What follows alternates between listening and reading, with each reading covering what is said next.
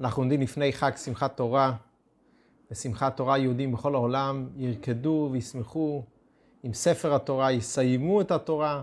נקרא בעזרת השם את הפרשה האחרונה, וזאת הברכה, וכך נסיים את התורה. עושים שמחה לגמרה של תורה, נערוך את מנהג ההקפות, נפזז ונרקוד עם ספרי התורה. השמחה בשמחת תורה היא שמחה גדולה, שמחה עצומה. אבל לפעמים אצל חלק מאיתנו יכולה להתגנב מחשבה שאולי שמחת תורה לא שייך כל כך אליי. שמחת תורה שייך למי שלומד תורה כל השנה, למי שמתייגע בלימוד התורה, למי ששומר את התורה כמו שצריך. אבל אני, יכולים חלק מאיתנו לחשוב שאני לא מספיק מתייגע בלימוד התורה כמו שהייתי רוצה, או כמו שהייתי נוהג פעם. פעם הייתי יותר לומד תורה, היום אני פחות.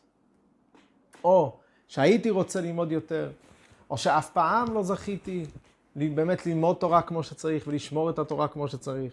הייתי רוצה יותר להתייגע בלימוד התורה, הייתי יותר, רוצה יותר לשמור את התורה, בטח שאני לא לומד את התורה ושומר את התורה כמו שאבותיי ואבות אבותיי שמרו ולמדו את התורה. אז אכן יכולה ליפול מחשבה שאולי שמחת תורה לא שייכת אליי. שמחת תורה שייכת לצדיקים, אברהם שמח בשמחת תורה, יצחק, יעקב, יצחק ויעקב שמחו בשמחת תורה, משה רבינו שמח בשמחת תורה. אני, יהודי כמוני, אני לא מרגיש שאני מספיק לומד תורה, אני לא מרגיש שאני מספיק מתייגע בלימוד התורה, אני לא מספיק מסור ללימוד התורה, לשמירת התורה, לקיום התורה. אז לכן, השמחה שלי קצת מעולה בהרגשה שאולי אני לא מספיק ראוי לרקוד עם התורה, לשמוח בשמחת התורה. אז בשיעור הזה אנחנו נלמד היום על המהות של שמחת תורה, על המהות הפנימית של שמחת תורה, ואנחנו נלמד למה זה שייך לכל יהודי, ואולי דווקא, דווקא לאותו יהודי שמרגיש שהוא לא מספיק שייך ולא מספיק ראוי לרקוד עם התורה, אולי שמחת תורה דווקא הכי הכי שייכת אליו. אנחנו נלמד ששמחת תורה היא הזדמנות נפלאה לחדש ולרענן את הקשר שלנו עם לימוד התורה, עם קדושת התורה ועם קיום התורה. בשמחת תורה אנחנו קוראים, קוראים את הפרשה האחרונה בתורה, וזאת הברכה, הברכה אשר בירך משה את בני ישראל לפני מותו. משה רבינו לפני מותו מברך את עם ישראל, מברך את ראובן, את יהודה, את כל שאר השבטים.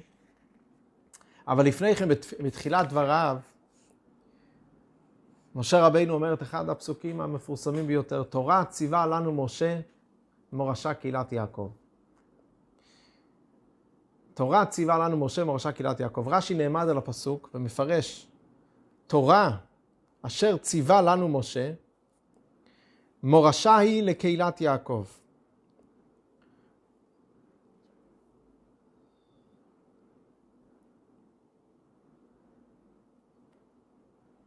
תורה אשר ציווה לנו משה, מורשה היא לקהילת יעקב. כלומר, רש"י מפרש שאלו הם לא שני עניינים, תורה ציווה לנו משה ויש מורשה קהילת יעקב, אלא אותה תורה אשר ציווה לנו משה, היא עצמה מורשה לקהילת יעקב. אחר כך רש"י מוסיף שלוש מילים, אחזנוה ולא נעזבנה. אלו מילים יפות, עוצמתיות מאוד, אבל הרבי נעמד על המילים האלה והוא שואל, מה זה הלשון אחזנוע ולא נעזבנה? מה זה אחזנוע?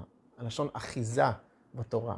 בתורה לכאורה יותר שייך לשון נלמד אותה ולא נעזוב אותה, נקיים אותה, נשמור אותה ולא נעזוב אותה.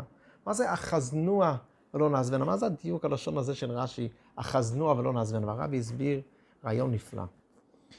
הלשון אחזנוע זה בדומה ללשון שאנחנו מכירים, שדה אחוזה. מה זה שדה אחוזה? בפרשת בהר, התורה מתארת לנו שיש דין של שדה אחוזה. בזמן שהיובל נוהג, אז אדם שמוכר שדה, השדה לא נמכרת לצמיתות.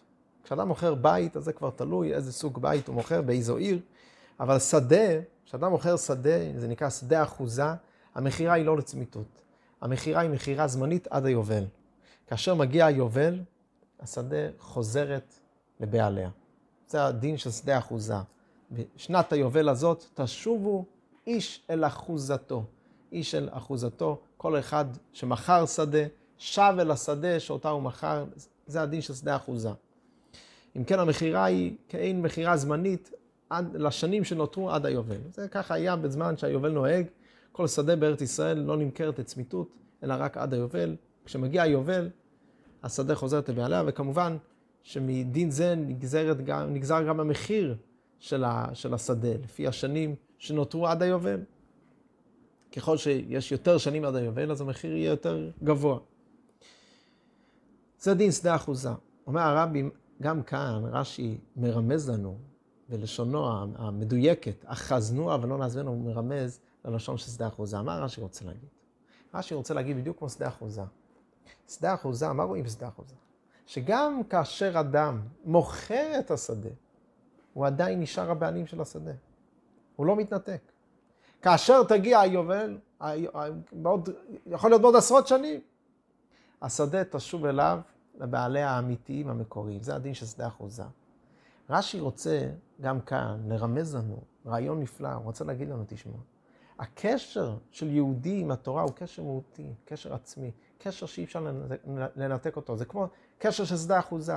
השדה הזו היא השדה שלך. גם אם תמכור אותה, זה רק יהיה למשך שנים, רק יהיה משהו זמני, לא משהו אמיתי. בסופו של דבר השדה תשוב אליך. הוא הדבר ביחס לקשר של יהודי עם התורה. הקשר של יהודי עם התורה הוא קשר עצמי, קשר שאי אפשר לנתק אותו. יהודי, ישראל, אורייתא וקודשו בריחו כול אחד.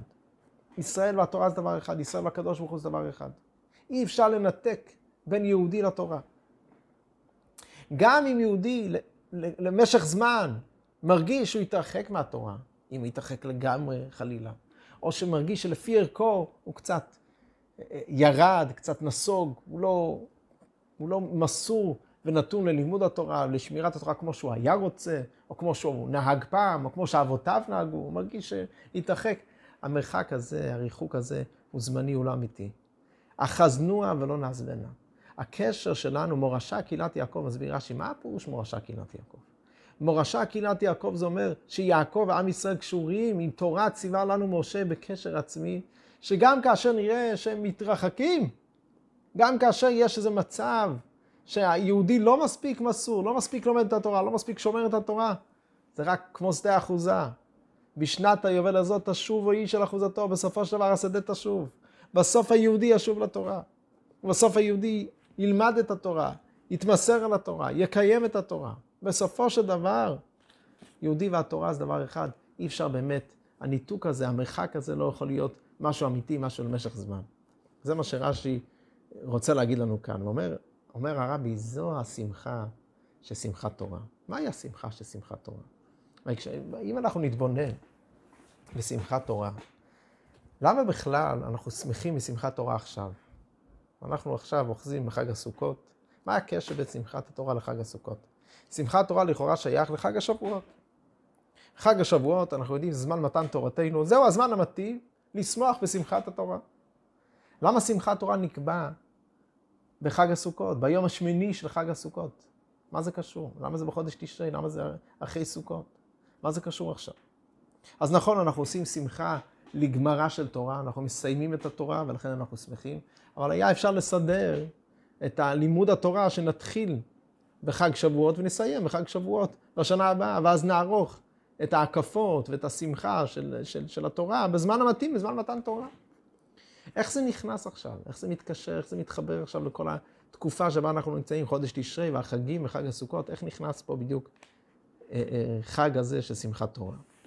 אז כדי להבין את זה, וכדי להבין איך שמחת תורה קשור לשדה אחוזה, לאחזנוע ולא נזבנה, למה שמחת תורה קשור דווקא לנקודה הזאת, אני רוצה כמה מילים, אבל קודם, על חג הסוכות. חג הסוכות נקרא זמן שמחתנו. למה חג סוכות דווקא זה זמן שמחתנו? לכאורה, בחג סוכות לא קרה שום דבר. בפסח יצאנו ממצרים, שמחה גדולה. בשבועות ניתנה לנו התורה, שמחה גדולה. בסוכות לא קרה שום דבר, זה לא שום תאריך היסטורי, לא קרה שום דבר בחמישה עשר, לחודש השביעי, חמישה עשר ט"ו בחודש תשרי. זה לא תאריך שהתרחש בו שום דבר מיוחד לעם ישראל, למה זה דווקא זמן שמחתנו? אז האמת היא שכשאנחנו מסתכלים בפסוקים, בפסוקי התורה שקשורים לחגים, אנחנו רואים דבר מעניין. המדרש, ילקוט שמעוני בפרשת אמור מציין דבר מעניין, שמכל שלושת החגים אנחנו רואים שבקשר לחג הפסח, התורה בכלל לא מזכירה את עניין השמחה. אין שום אזכור בתורה, ציווי לשמוח או עניין של שמחה שקשורה לחג הפסח, למרות המאורע הגדול של יציאת מצרים. חג שבועות, אז התורה בפרשת ראה, בסוף פרשת ראה התורה מזכירה את כל המועדות, את כל אה, הציוויים על כל אה, שלושת הרגלים. עשית חג שבועות להשם, ושמחת לפני השם אלוקיך, אתה ובנך וביתך, עבדך ואמתך.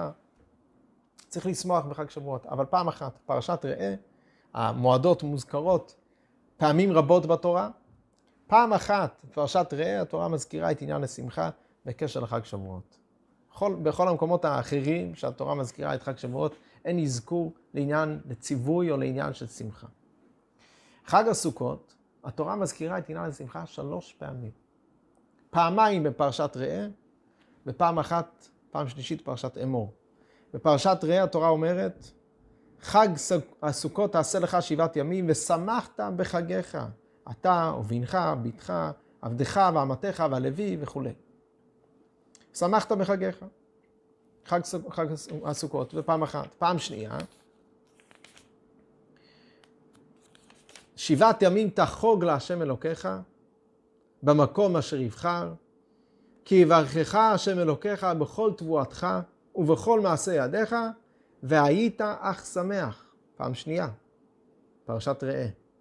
פעם נוספת בפרשת אמור בקשר למצווה של ד' מינים, התורה מצווה ולקחתם לכם ביום הראשון פרי עץ הדר, כפות תמרים, ענף עץ אבות וערבי נחל, ושמחתם לפני השם אלוקיכם שבעת ימים. פעם שלישית, עניין השמחה.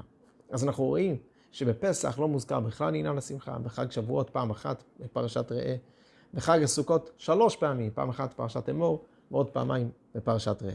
לכן חג הסוכות נקרא זמן שמחתנו, אבל השאלה עדיין נשאלת, למה? מה, מה השמחה הגדולה בחג הסוכות? איזו שמחה יש? אז המדרש, ילקוט שמעוני בפרשת אמור, מסביר שזה קשור עם התקופות השונות בשנה שבהן חלים החגים. אנחנו יודעים שהתורה קושרת בין החגים לתקופה של התבואה. חג הפסח הוא בחודש האביב. חג השבועות, התורה קוראת לו חג הקציר. בפרשת משפטים, בספר שמות, התורה קוראת לחג השבועות חג הקציר. חג הסוכות נקרא באותו מקום, באותה פרשה, פרשת משפטים, חג האסיף. תעשה לך שבעת ימים, חג האסיף. כלומר, התורה קושרת בין החגים לתקופה של התבואה. יש את התקופה של האביב, הקציר והאסיף. מה עם שלושת התקופות האלה? אנחנו יודעים שבעת העתיקה, כדי להצמיח את התבואה, היה לוקח שנה שלמה. היו אה, אה, מתחילים לחרוש את האדמה לקראת החורף, זורעים את האדמה בחורף, הגשמים יורדים כל החורף, ואז בסוף החורף מגיע חודש האביב, התבואה מתחילה לצמוח. לכן אנחנו יודעים שהאביב זה מלשון שהתבואה היא באיביה, התבואה היא רק בתחילתה, רק מתחילה לצמוח. אי אפשר עדיין ליהנות ממנה, אי אפשר לקצור אותה, היא עדיין לא בשלה, עדיין לא מוכנה לשימוש, לאכילה, להנאה.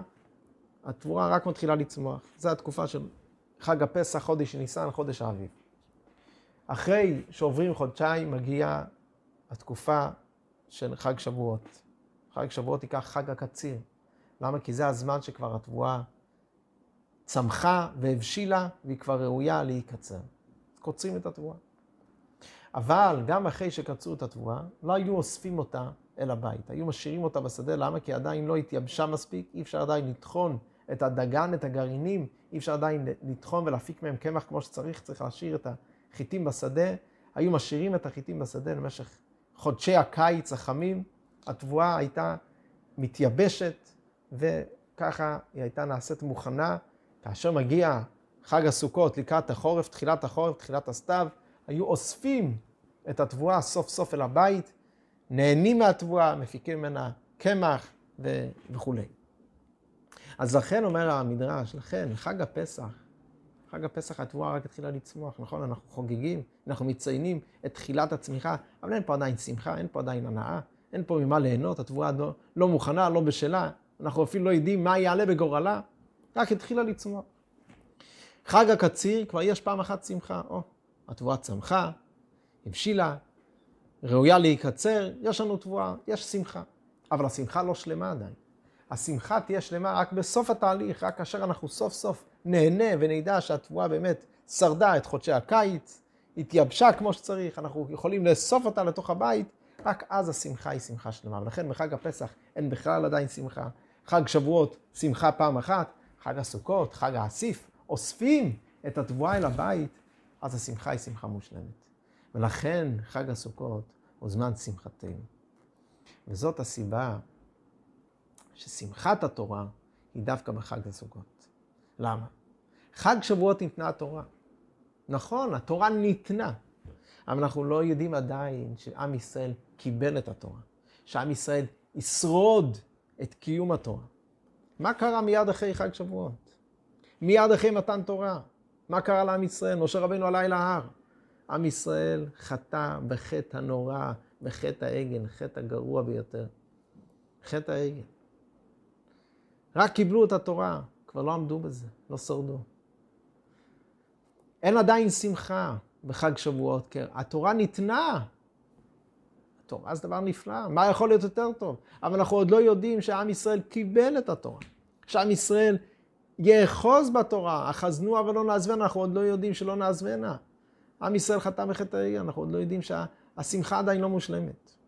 כאשר מגיע יום הכיפורים, אחרי כמה חודשים, עם ישראל עושה תשובה, משה רבינו מתפלל ומתחנן, ומגיע סוף סוף יום הכיפורים, לוקח כמה חודשים. מי"ז בתמוז עד יום הכיפורים, והקדוש ברוך הוא סוף סוף, סלחתי כדבריך, סולח ומוחל לעם ישראל. עכשיו השמחה, וניתנים לוחות שניות, עכשיו השמחה היא שמחה שלמה. עכשיו אנחנו יודעים, עברנו את חטא העגל, אנחנו כבר... אפילו אחרי חטא העגל, עם ישראל ידע לתקן, לעשות תשובה ולקבל את התורה. זה מראה שהקבלה, שעם ישראל קיבל את התורה, היא קבלה אמיתית, קבלה נצחית, קבלה כמו שדה אחוזה, שגם כשאני מוכר את השדה, השדה תחזור אליי ביובל. כאן אנחנו רואים שגם אחרי שעם ישראל חטא בחטאים הגדולים ביותר, בחטא הנורא ביותר שאפשר לתאר, דקה אחרי מתן תורה, רגע אחרי מתן תורה, עם ישראל חוטא בחטא החמור הזה של חטא העגל.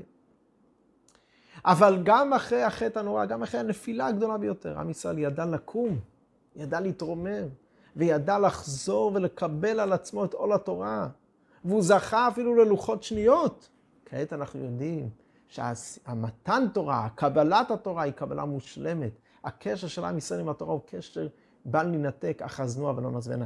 לכן שמחת תורה זה דווקא בחג הסוכות. כאשר נשלם התהליך, כאשר אנחנו יודעים שהמתן תורה הושלם, כאשר אנחנו יודעים שקבלת התורה מושלמת, כאשר אנחנו יודעים שהקשר של עם ישראל והברית של עם ישראל עם התורה היא ברית נצחית, ברית שאי אפשר לנתק אותה, ששום חטא בעולם, גם החטא החמור ביותר, לא מסוגל בסופו של דבר לנתק. אחזנוה ולא נעזבנה. עכשיו, כעת השמחה, החיבור, השמחה היא שמחה מושלמת.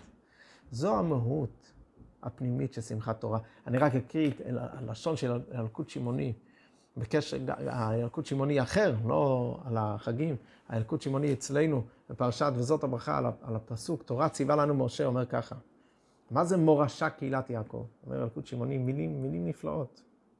משל לבן מלכים, שנשבע כשהוא קטן, נפל בשבי, למדינת הים, למדינה רחוקה.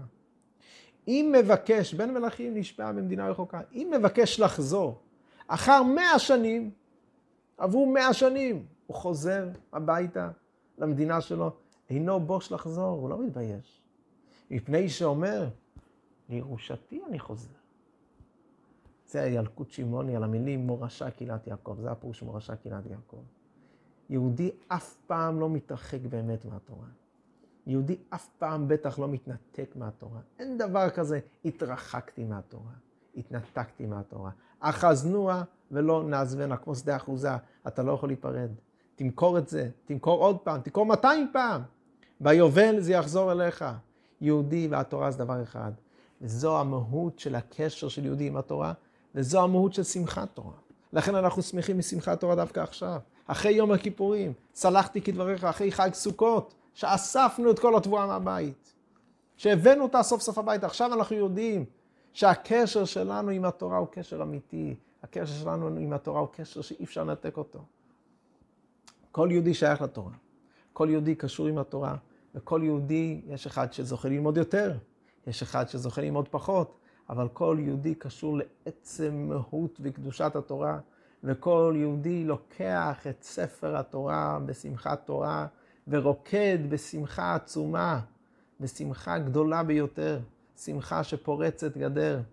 השמחה של שמחת תורה בכל קהילות ישראל, בכל העולם, בכל הדורות, בכל הגילאים, אנשים, נשים וטף, היא שמחה גדולה ביותר. גם ילדים קטנים, שעוד בקושי זכו לטעום מלימוד התורה, זוכים ושמחים בשמחת התורה. אז שתהיה לכולנו חג שמח, ושנזכה לרענן ולחדש את הקשר שלנו עם, עם התורה הקדושה, אחזנוה ולא נעזבנה. חג שמח.